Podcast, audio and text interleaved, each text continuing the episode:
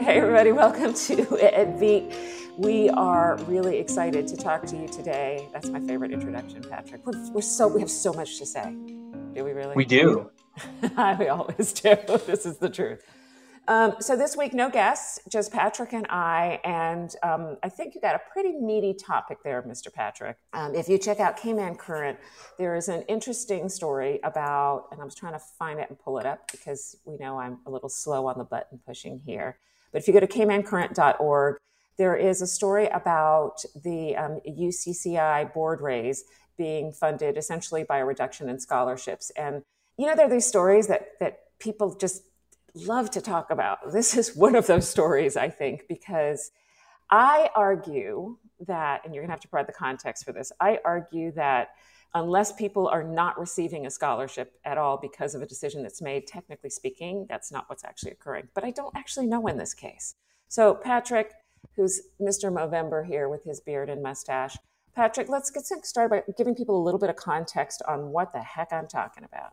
Sure we have a story online right now. Uh, actually, there's three separate um, stories, including one letter to the editor. So, chronologically speaking, earlier this week, Cabinet has the new PACT under the new PACT government.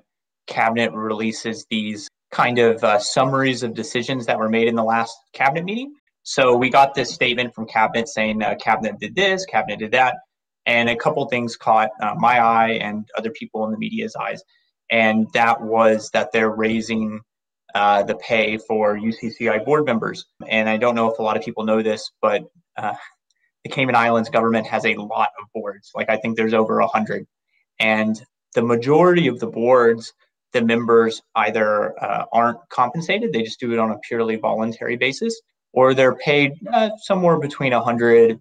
$150 a month, um, kind of a, they call it a stipend. So here, here's money for your time spending poring over these documents, uh, making decisions, possibly making people angry, uh, etc. But there are a handful of boards where uh, board members are paid a, a lot more. And um, so those boards would be the Cayman Islands Monetary Authority, the Auditors Oversight Authority. Cayman Airways is a little different and is interesting because the board members aren't paid, but they do receive either free or reduced rate for, they get plane tickets basically. And and this has added up according to a report the Auditor General did that the Cayman Airways Board actually gets a substantial number of airline tickets. So up until just now, the UCCI board was actually um, among one of the lowest compensated boards, and they met um, on average around eight times a year, and board members were paid total about a thousand dollars per year for their time. Well, as of September 1st now, which coincidentally, uh, the UCCI board has a new chairperson. People will know him, and Gilbert McLean, public figure. And uh, so as of September 1st, uh, the chairman of UCCI's board will now be paid $4,000 per month, which is $48,000 per year. So instead of the $1,000 per year, that's up to 48000 uh, The deputy chairperson um, will make $2,000 per month or 24,000 a year and the board members themselves will get paid a thousand per month or 12,000 per year. And and I guess before we talk about the figures there is a big couple of big asterisks. And and one of those asterisks is the UCC administration, so let's say Stacy McAfee and JD Mosley Matchett, who were on the program a few weeks ago. So, like the UCCI staff, they don't make decisions on the board stipend. I mean, how could they? The board is an oversight authority. So this this funding decision is made by cabinet, uh, I believe, in consultation with the Ministry of Education. So it's so it's a cabinet level decision that's made. And the other footnote is there are several members on the board who say Dr. McAfee is on the board, and um, some UCC, you know, ex officio, so public servants who are representatives of uh, the ministries, they are not eligible to receive the stipend at all. So if you are a public or civil servant, you don't get the stipend. So it's pure it's purely the private sector members who who would get a stipend. Uh, and I guess the last footnote is um, kind of traditionally at UCCI, and I think this is the case for a lot of boards. Board members may have received a stipend, but then they turn around and would donate it right back to the entity that they're serving.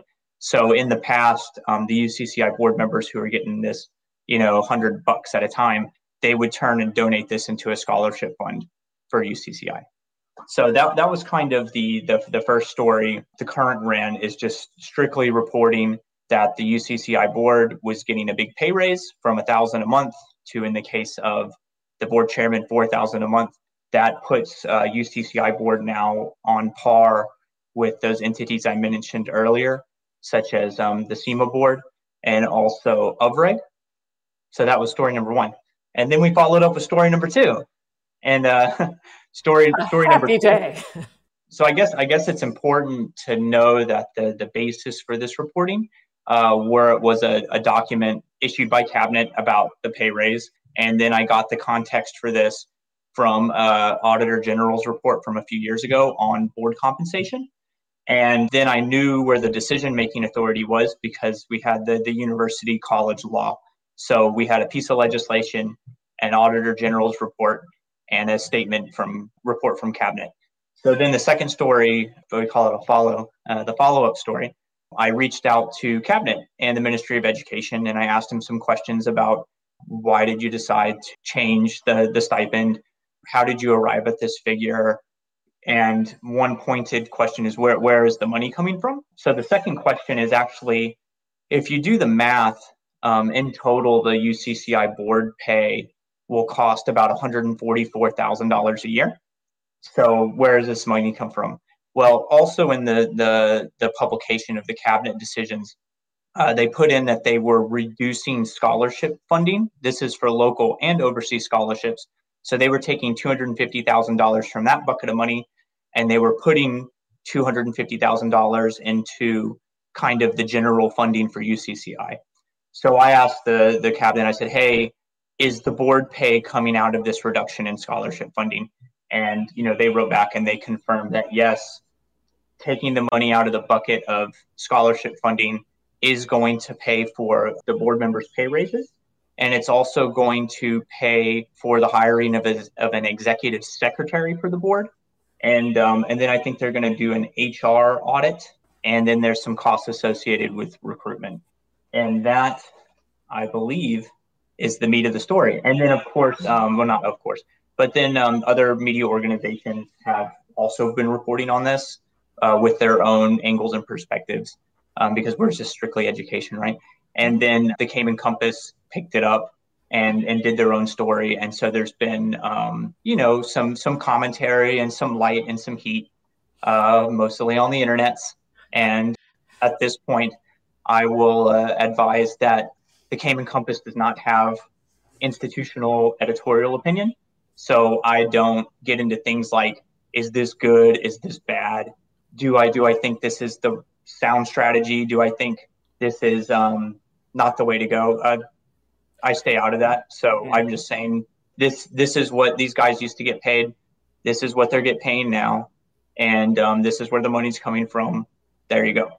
And and I mean that approach, Patrick. From you know, I just think it's sometimes you report the facts and allow people to make what perspective they may make of it. Sometimes um, something like this is not significant. Sometimes it is. It just depends on where you're coming from and how you see it, which is why the editorial letter basically I thought was interesting. You know, professionally, as, as a reporter, it's interesting to, to talk about and look about. Personally, I may have completely different views about that. And, and personally, I think the key thing that's missing for me in terms of information is that's great that you've reallocated funds. Technically, not a problem unless somebody does not get a scholarship that they deserve because we've done something else with the money. And that for me is the that would be the next story is, is has that occurred are we turning people away and even beyond that technically you could ask if we don't have enough applicants for this big pool of funds for scholarships whether local or international what's the problem there because in theory you want as many students as possible you want to be begging for more scholarship money because you don't have enough does that make sense so, I mean, those yeah. are, for me, that's sort of the rest of the trail. But yeah, and I also think it's important um, to point out that the, this government has, in the last, they've really increased the local and overseas scholarship funding. And we can tease a story that'll come next week, uh, which, you know, even creating kind of their headline Cayman Scholar Award, where the top top boy and top girl, to borrow secondary school terminology. Each will be eligible for a $100,000 per year scholarship to what they were calling an Ivy League or gold tier university. So coming up uh, next week, I've found the the list of what they consider gold level universities. So we'll we'll take a look because it was it was surprising to me the criteria that went into it and what the list looks like. So I think it's interesting. Yeah, and you mentioned our um, letter to the editor. Always happy to get um, we call them viewpoints. Happy to get viewpoints from the community. Please email me your um, thoughts and ramblings and arguments, and uh, love to consider them for publication. Uh, so this is a good one, and it's somebody who knows a lot more about this than than I do and is um, a man named Tom Simpson, and he is a former board member of UCCI. And Tom and his wife Beverly, you know, I like to say they put their money where their mouths are. Uh, they have um, created and endowed a $50,000 per year program that gives scholarships to UCCI for students on a needs-based basis. So, so these are students who otherwise wouldn't afford be able to afford to go he says he basically he he has a lot of interesting points that I think you should read and not listen to me talk about. but that he basically argues that the whole thinking behind scholarship funding and, and funding of UCCI needs to be uh, reimagined. So, so generally, he he says you have this big pool of scholarship money. He points out that even though t- he says t- 10 times as many kids go to UCCI as attend institutions overseas, yet the UCCI kids get one tenth the amount of um, scholarship funding that the overseas students do. And he says the over the pool for overseas scholarships is bigger than UCCI's annual budget. So he thinks that they need to shift the funding for overseas scholarships and, and pump it back into the local um, public university. And then the second component that I think is interesting is he says these scholarships, you know, shouldn't it shouldn't just be a merit based thing like the top performing kids who may or may not be wealthy get the scholarship because of their grades. He says the focus should be on this um, needs based. So the kids that otherwise wouldn't be able to go to college sh- should be uh, looked upon favorably for this funding. And you know, I I think it's a valid viewpoint. Tom put a lot of his own time and money into this. Um, so I encourage everybody to, you know, read his thoughtful commentary. And you know, while I have my own thoughts about it, I do agree it's a very interesting perspective to look at. I do question sometimes how the, the, the question of who can afford what um, what that's based on sometimes and i do recall a few years back there was a i think it was an a level scholarship something like that where because someone uh, i don't know owned a property they were disqualified mm-hmm. from in the and again don't know can't drill down to the truth on this one just i just remember the general story and i thought about that and i thought you know that's unfortunate because you've essentially ruled someone out from a key component of higher learning because they paid off the mortgage of their house, you know, or whatever it was, something similar. Right. And so, I, I mean, I think you, you would have to be very careful about how you determine need annual income certainly it looks great on paper but doesn't factor in um, i don't know yeah. cost of well, living. especially when you're in a, a, you happen to live in a in a country that there's no way to account for anybody's yeah, yeah. annual pay yeah. Uh, without an income tax there's really no mechanism in place to check how much income someone's making and you know the needs assessment unit grapples with this all the time, right? Like that's the big it's portion so hard to do. assessing the need. I mean, it is challenging. I mean, and you know, we we beat up sometimes on the needs assessment unit, but I'm like, how do you know that a lot of this information you're being given is correct? How much time do you have to go back checking every single component of an application? So I imagine a similar potential problem for for scholarships as well. You know, I, I, can see the challenges. Yet the concept that those who are in need should receive, if possible, funding to pursue an education that's going to improve the quality of their lives.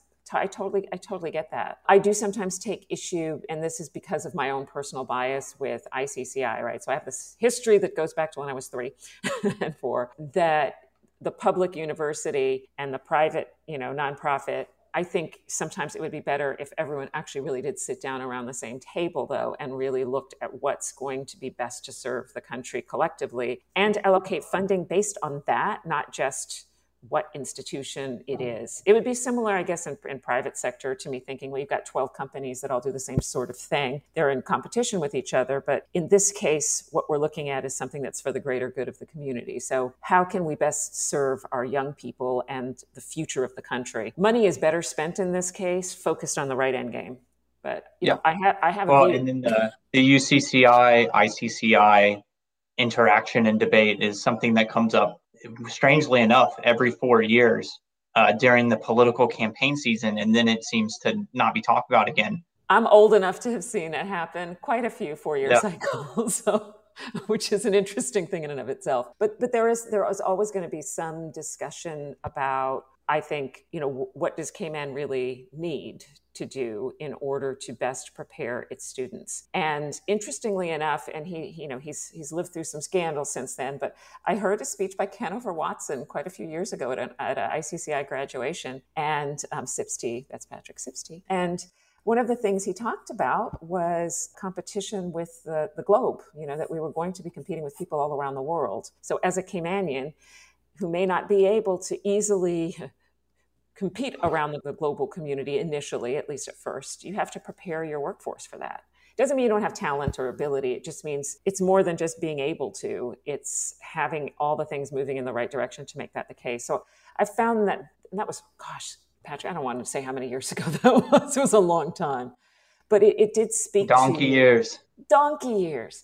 It did speak to the need to focus or look ahead and um, what is it you like to say? Not just have the 15 or 25 year plan, but also the roadmap to that plan. Because the more resources, not just money, but the more intellectual resources and experience resources that play into that planning, the better off we're going to be. Yeah, and so, sometimes I wonder about. Um, it, it's interesting to me. There's a dichotomy in the, the kind of the high level conversation that goes around in terms of the, the vision of the future for how to prepare Cayman's youth where they say Cayman, you know, on the one hand, is Cayman is not, it, you know, not only increasing, increasingly globalized society, like it's kind of the true most globalized society that you can find anywhere on the world. Like there's, you know, 135, you, you know, more nationalities than there are nations in the world in, in Cayman, and we're we're competing in technologies uh, enabled sectors enabled by technology with people who could be sitting anywhere in the world. Mm-hmm. And then on the other hand, a lot of the plans seem to be well, how can we serve this young community, you know, this this young demographic without them ever having to leave the island? Like a lot of it is we're going to keep improving our programs physically on island so they never have to leave. And and you say, well, can you really truly prepare somebody to compete globally without them ever leaving their own home? And I and I, I question that. I don't know the answer to, for sure. To me, there there is something and this is so hard for me because I love Cayman, right? And I hated, in some respects, having to leave for as long as I did to gain the experience I did. But it was incredibly valuable to me as well, both during certain portions of my adult life, but also as a student. So I did some of my education here, some overseas. Um, I probably came back and forth more than most people did. And but I, I learned incredible things about society and people, and um, new ideas for how things could be done that perhaps I could have read online if that was the thing, but I don't know that would have had the same impact as that interpersonal connection. So I can watch a webinar, and that's great, but there is a, a, different experience about being at that event and talking to people on the coffee breaks and you know what i mean there's just they're different and i and i, I do have an interest in exploring the idea of whether you do need to spend some time traveling or doing you know a year or two abroad, whether that's in your education or your career, just in order to widen your scope about what's possible. But I, I don't know. For me, this is theory. Yeah, I'm basing this on I don't know. Um, but I, you know, and, and I do know in my parents' case, the concern was a lot of families in Cayman at the time couldn't go overseas. Mm-hmm. It was too expensive. They may already have started their, their families. And so providing a solid education opportunity on island was critical at that point. And I, I think it still is important. But I also think that there are other options as well. And so exploring the what locally what needs to be most of value versus using the best of what the world has to offer, I, I feel like that's a, a, an important conversation to have. Yeah, and I think there there are examples. You know, say say the um, uh, Mormon church, right? And they have the big uh, I forget what the mission.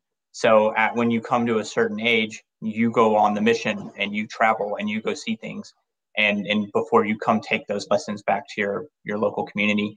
And I believe it, you know, might be the you know, like the Amish or Mennonites or Quakers. I'm not really well versed in this, but you know, they say, you know, when you come of age, one, yeah, go go go learn about the world, what, what the outside world is like, and then you know, when you come back, you're voluntarily uh, being a part of this community because you want to, and you know, so it's not like uh, the M Night Shyamalan movie, which is your whole frame of reference for this. I'm kidding. Yes. yes. I'm kidding. And, and interestingly enough, we get so caught up in the viability component of the equation, which is important because people have to get paid and, and you know, it has to work. You know, that's his, this is life. But I do, I do wonder sometimes where that little think tank is in, in the Cayman landscape that is looking beyond what we're doing today to really examining what we could or should be doing going forward. You know, the, the yeah. ones who challenge and question is the way we're doing it now the best possible you know option for what we're trying to achieve. I don't only, know. Only Ed Beat. Keep tuning into Ed Beat for the big ideas that we get from M Night Shyamalan. And, and you know the movie, the movie Kingpin. hey, don't knock the Kingpin. yeah. So moving on to something we know what we're talking about. Yeah, you had a you had one of the something you know I look forward to every month uh, on the website and you know running running on uh, screens everywhere and it looks like you um, did something a little differently. Yeah, it's kind of it's kind of fun for sure. So you know when we have the midterm break period, how sometimes you know most of our classrooms of the month focus on what, I call a, a traditional classroom. Not all the time, but a lot. And I found interesting the Three Girls and a Kiln summer camp. And so here's my little YouTube screen. And what was kind of interesting for me about this, well, first of all, it is post COVID, right? So I wondered how you're going, I know Brady Bunch, how you're going to have these sorts of classes with the interaction between the kids and, and adults in small spaces. So I'm like, I wonder if that's going to work. But I thought they did a really good job. Um, the energy of the teachers at Three Girls and a Kiln really worked really hard with the kids to keep them engaged and involved. They provided a lot of different kinds of activities. Two of the three girl of the three girls from Three Girls and a Kiln, they are actually former teachers anyway, who really do believe quite strongly in art and its value to the development of young people. But they also think this is great fun too, right? So they have a fantastic time sharing what they know. And I talked to a bunch of the kids, not all of them on camera because some were shyer than others, as usual. But the kids talked about how it helps them with their uh, self expression. I mean, if you look at the ages, uh, and this particular set was all girls. It isn't always that way. It's it's different mixtures. But if you look at the ages of the girls, they're at kind of a vulnerable stage in their lives where they're working on their self identity, their confidence. You know, who are we going to be? What are we going to? What kind of people are we going to be going forward? And the art and the crafts projects really help them express themselves. Not to mention, as you can see, there's a lot of fine motor skills going on there. So that I thought that was interesting too. So um, every month we try to find a classroom of some kind. Sometimes they're adult classrooms as well. And just honestly, it's to look at what they're doing well, what they've learned, how they're growing. It really sometimes turns into a teacher of the month because the teachers often are the drivers in that classroom environment. But I really enjoyed the hands on. I don't have as many young children as you do, Patrick, but I've had a wide spread of children, right? So I had a lot, I had three boys and then I had a girl. And one of the, the, the ways that I found it easiest to communicate with my boys was when we were doing something together. So I was a master Lego builder, right, for many, many years because we would work on the Legos and then somehow that would give us an opportunity to, you know, share ideas and feelings and how are things going without the pressure on them. I made this assumption that, you know, it's a sexist assumption, I guess, but that girls just naturally all talk and share all their ideas all the time. Untrue. Some girls don't do that. I found that also with my daughter, it was important sometimes for us to have similar hands on activities that took the pressure off me trying to drill into her mind and find out who she is, make her completely uncomfortable, and to do the sorts of activities as well as a relationship building thing. So, I mean, yeah, it was, I'm a big proponent of traditional classrooms and education, but I also think you need to also explore all the sides of your education. And some of that is about creativity and self expression. And also, you know, there's hammers and nails involved too. So that's always good. How not to smash your finger while you're doing a project is also a very good skill to have. Oh, and by the way, anybody, anytime, feel free to nominate a classroom. You can send it to april at caymanspaces.com or I have like 15 emails for this. Um, or in, info at caymanlife.ky and then we take it to the group and decide you know who we're going to focus on that month and reach back out to you. But don't be shy because it's not just for straight A classrooms or A plus classrooms or A star classrooms. It's for students uh, who are growing and especially when you have a significant achievement that you've seen the group come together and do. We really do enjoy doing those as well. It doesn't just have to be a shiny program with bells and whistles. Oh, look, Patrick fell asleep. That's so funny he really did. His internet froze, but it looks like he fell asleep, which is just as good. Oh, I'm amusing myself to no end right now.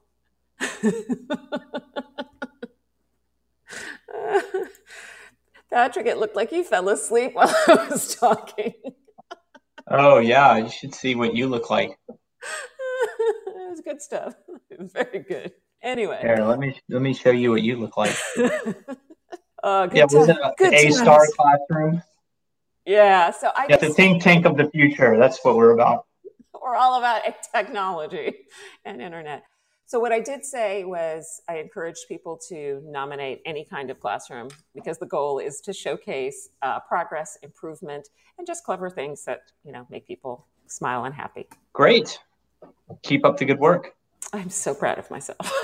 and um, I guess I only got one one more minor item, and it's EdBeat related, and uh, that's that we're kind of experimenting with uh, podcasts. Yeah. So just in general, at the current, we're seeing if this is maybe a viable way to to reach people, and um, rather than trying to create a podcast from scratch right away, uh, we, are taking the kind of taking the EdBeat episodes and turning them into podcasts yep. and uh, have started pushing them on um, i think it's on google play now and uh, spotify um, spotify. Yeah so we've added to spotify. It's been approved on google playlist and we'll just uh, put it on apple and yeah. etc and um, start making those links publish and sharing them. So that'll be another option for everybody uh, when the tourists and morning traffic returns.